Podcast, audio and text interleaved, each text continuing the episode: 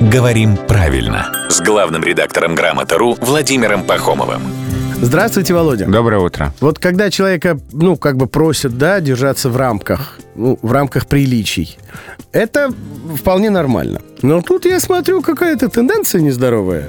Стали людей просить держаться в рамках приличия. А, Од- да. Одного. Ага. Не комплекса, угу. как этической нормы. Ага. А приличие? Ну, просто чтобы сильно не ограничивать, как бы хотя бы одно приличие соблюдайте. А, да, сейчас же, да, как бы толерантно, да, как бы надо же быть mm-hmm. очень лояльным к людям. Поэтому в рамках приличия говорят, а не приличий. Можно так или нет? Ну, я бы согласился не с пафосом, но с сутью. Да, рубеновых претензий, потому что действительно все-таки хорошо бы сказать в рамках приличий. Mm-hmm. Имея в виду весь комплекс поведения. А то здесь приличие соблюдено, mm-hmm. а в другом месте нет. А это нехорошо. Ну, то есть, да, чтобы человек не думал, что здесь можно, а там нельзя. Все-таки да. лучше как бы сразу в сказать, рамках ничего всех, нельзя. Всех приличий, да. Другими словами, давайте закрутим все гайки до упора.